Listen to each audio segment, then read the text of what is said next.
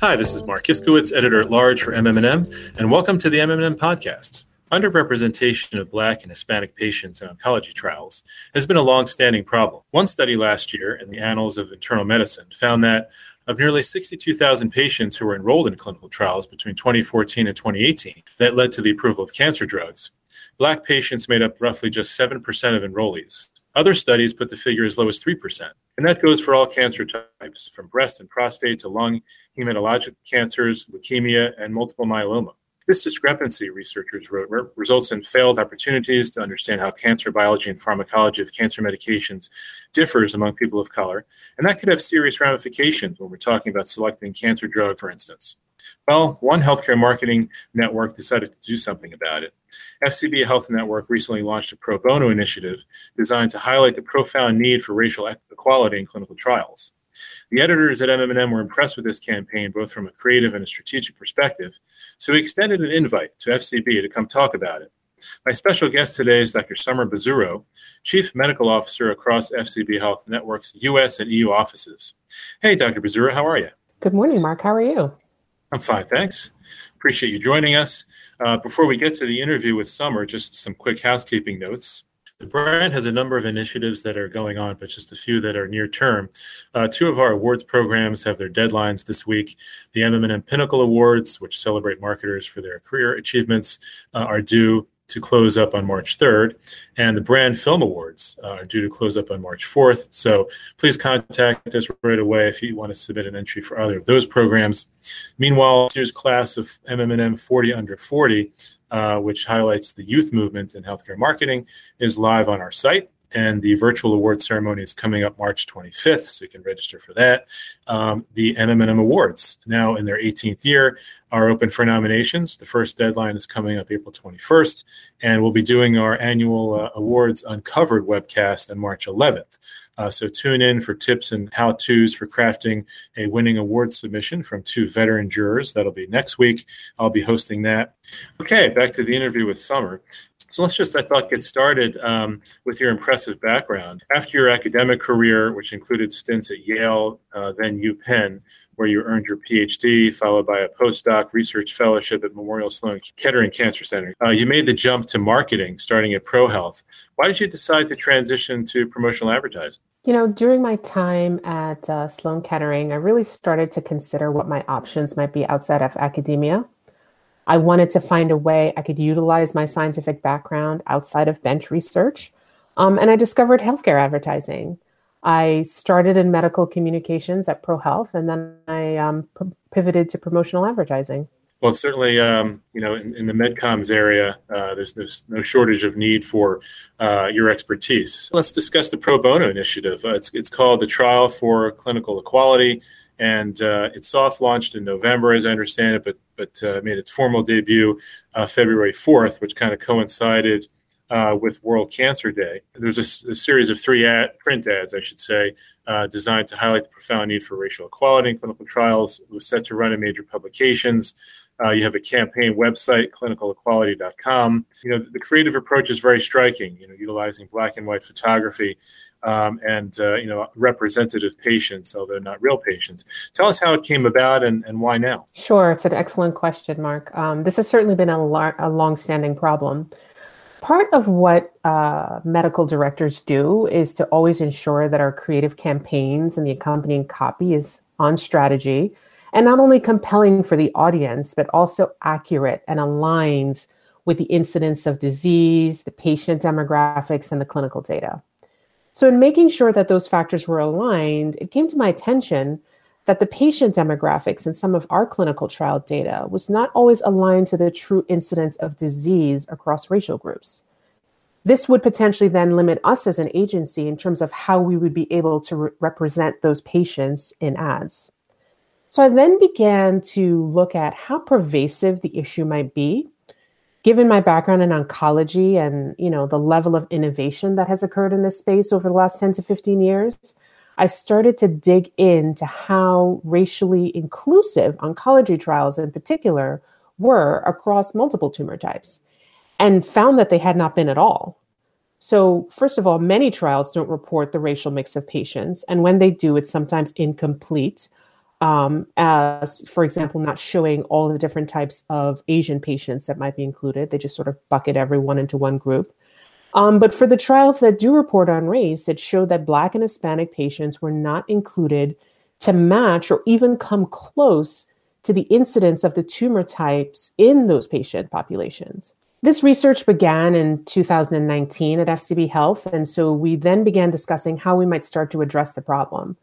And our brainstorming and discussions happened, you know, even before our country was forced to reckon with this intersection of racial injustice and healthcare disparities in 2020. Um, but of course, in 2020, it became clear to us that we needed to take action immediately. Um, racial inequity in healthcare is a huge problem, and the root causes are multifactorial.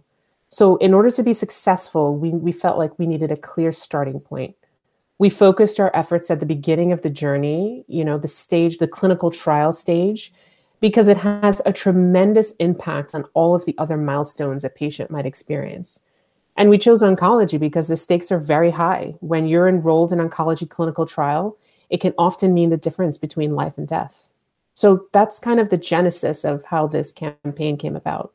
Yeah, thank you. I mean, it's, it's a really good point. I mean, first of all, that as you found, the data are not representative of disease incidence, which limits uh, your ability as marketers to appropriately craft communications. But also, um, you know, the, the point that, you know, just having underrepresentation is a good chance that it leads to unnecessary you know, mortality uh, and morbidity because, as you say, being able to participate in, in what could be a life-saving clinical trial is could be the matter of, of, life and death. We have had some treatments in oncology that has extended life for patients.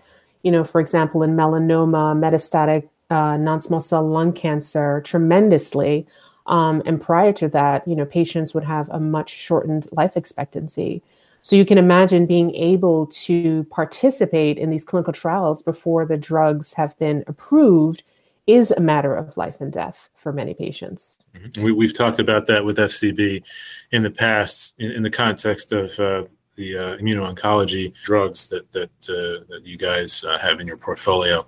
As you noted in a statement, uh, you sought to quote unquote raise awareness about the issues that contribute to disparities, including lack of access to trials, restrictive trial inclusion criteria and recruitment policies, implicit bias, and patient mistrust of the healthcare system. Talk about how those themes or issues are reflected in the ads themselves. Right. So, you know, to us, the issue is really very black and white. And you can see that the palette we chose is very stark and drives that home, right? We wanted people to feel the intensity, the humanity of the patients. So the photography really had to make you feel something. Um, it had to also have a certain level of intimacy where the patient is looking directly at you and and and imploring you to be included, right? To not be excluded from clinical trials. We felt that the bold language we used and you know combined with the font that has a very legal feel further pulled in pulled us into a, a social justice space, helping us to drive home our message here. So for for me and for FCB Health Network, this is not just a scientific issue, it's a moral issue, the fact that we're excluding people. But it certainly is a scientific issue. Um, we are drawing clinical conclusions from data that cannot be generalizable to the, the entire patient population, and, and that's wrong, and we need to do something about it. Right. Again, very, very well stated. You're, you're drawing clinical conclusions from, from data that are not completely represented, which, which is a real problem.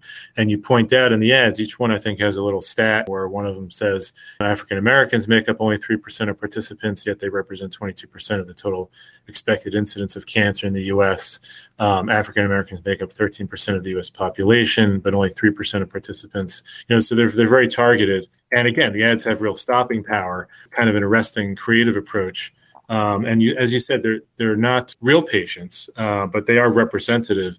Uh, but I understand you have plans to include real ones in the future. You know, talk about that a little, you know, and, and the strategy behind, you know, the, the creative approach a little bit more, if, if you don't mind. So certainly, you know, in a in a post global pandemic world, um, being able to partner with patient advocacy groups or use real patients um, is certainly something that we want to explore and, and try to do. We certainly tested some of it with patients, and they found that it it resonated. Um, a lot of the patients, the Black and Hispanic patients that we spoke to to test the concepts against, um, they you know said that they had experienced um, you know disparities and and not being clearly told about clinical trials. So that is definitely something that we are going to explore. Okay. And you know, great. for moving the campaign ahead, yes, you mentioned you know the the lack of access to clinical trials is it's a multifactorial problem. There's not just one contributing factor, right? You definitely have um, you know some historical mistrust of the healthcare system. You have implicit and explicit bias at play. You have um, the logistical hurdles that patients may face in terms of having access um, that may be tied to their socioeconomic status. So, being able to take time off of work and do all of the check ins that are associated with a clinical trial.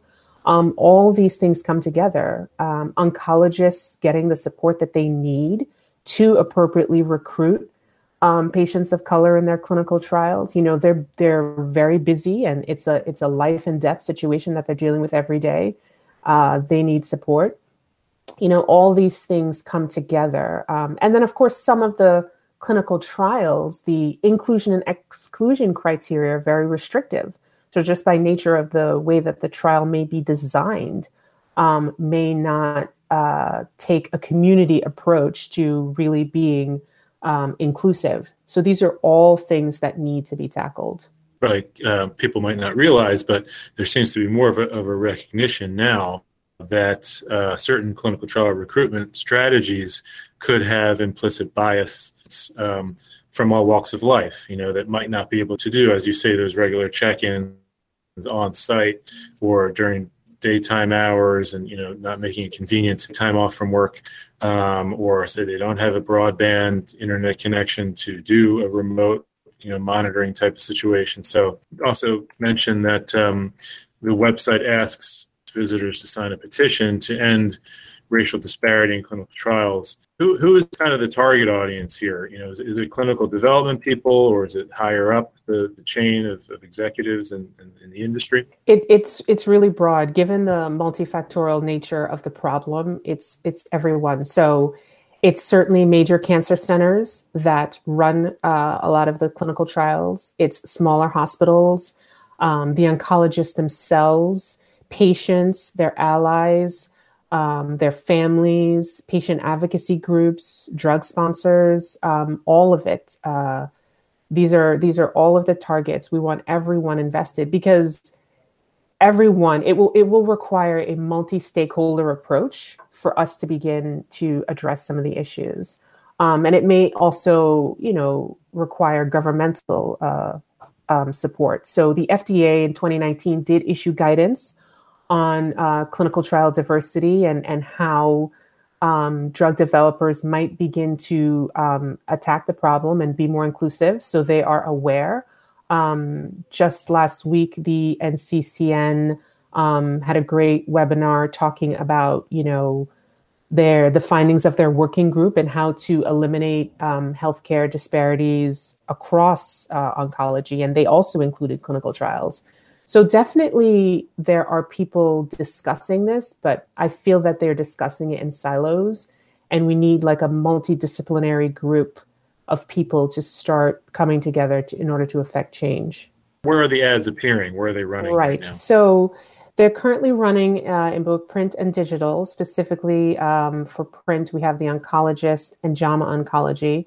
they've graciously uh, given us advertising space in their journals. Um, we certainly plan on broadening our print and digital channels. And we've been fortunate to receive confirmation um, from several different organizations, including Links, uh, NCCN, The Oncologist, Cancer, Healio, and uh, News, um, MedPage, PulsePoint, AdPrime, just to name a few, um, to help broaden uh, our, our footprint and our advertising. Elsevier has certainly um, offered us space in multiple uh, journals that they run. So, clinical lung cancer, genitourinary cancer, colorectal cancer, lymphoma, melanoma and leukemia, clinical breast cancer, and the Lancet Oncology. So we've been really fortunate that um, you know these different organizations have seen the power of this campaign and have offered us space in their journals and on their websites. The campaign, you know, seems to be a great example of, of multicultural marketing. You know, the ads feature authentic-looking patients. Um, they're designed to address a very pressing medical need in the African American, Hispanic, and other minority communities. Why is there still a lot of creative out there that doesn't meet that bar? Well, you know, this goes back to the issue that led us to delve into this problem in the first place, right? Um, the disconnect between the real world incidents and the clinical trial population. So I can say that in health, right, in healthcare advertising, our communications have to be representative of the clinical trial population because that's who the drug was studied in and that's who the data represents. So if you have African American and Hispanic patients only making up a small percentage of the trial population, then they can only be featured as a small part of the communications, right?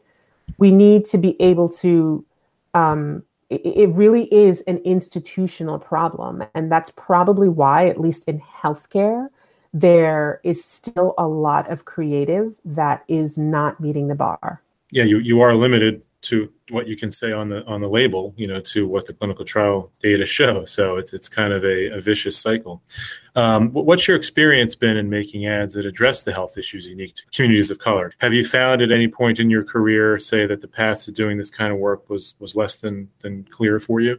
As I mentioned, our hands are, are somewhat tied when it comes to the types of patients we can feature there have certainly been instances where the clinical trial data has prevented us from prominently featuring uh, minorities in our communication, much to our great disappointment. Um, uh, you know, for example, in dermatology, breast cancer, and melanoma, and multiple myeloma, we face these types of issues, even though we know that the incidence rates are substantial and the, you know, but we were in a situation where the clinical trials did not reflect that and so the communications couldn't reflect that either it's it's an ongoing problem and it's very frustrating right? And so that's why we started to look to see how global the problem was and found unfortunately that it was very global. Um, for me this path has always been clear as as you know something that needed to be done. And fcb health is the type of network where this type of work is always or always encouraged and pushed forward. So when we started to realize how global the problem was, when we began doing this type of research and sat down um, with senior leadership, there was no hesitation on our part that we needed to do something about it and and get the word out and try to push in order to bring about change. Yeah, I mean, put, putting aside the clinical trial situation for a moment, you know, the healthcare advertising industry as a whole is evolving its ability to create branded and unbranded advertising that speaks effectively to communities of color, whether it's stimulating demand for drugs or devices, tests, or health services. Obviously, the need is well understood at FCB Health Networks. But where would you say our industry is on that continuum, and, and what do we need to do to, to get better in this regard? I think our industry um, needs to sort of understand who they're, you know, the audience and who they're talking to and what what the mindset might be of some of the populations. Um, I think having diverse creative teams is a good start. So at least you have a diversity of opinion on your team when you're developing communications and when you're developing concepts. Um, we definitely need to do better there. Um, we've all seen in, you know, especially consumer advertising, some of the gaffes that have occurred with um, ads that have been produced that have not been appropriately sensitive or really have missed the mark when it comes to thinking about the cultural differences of the target audience. One way we can address that is by having diverse teams and being more inclusive within the populations of our agencies, right? To make sure that there's someone there who can say, wait a minute, is this really the best course of action? Is this really going to be appropriate for our target audience?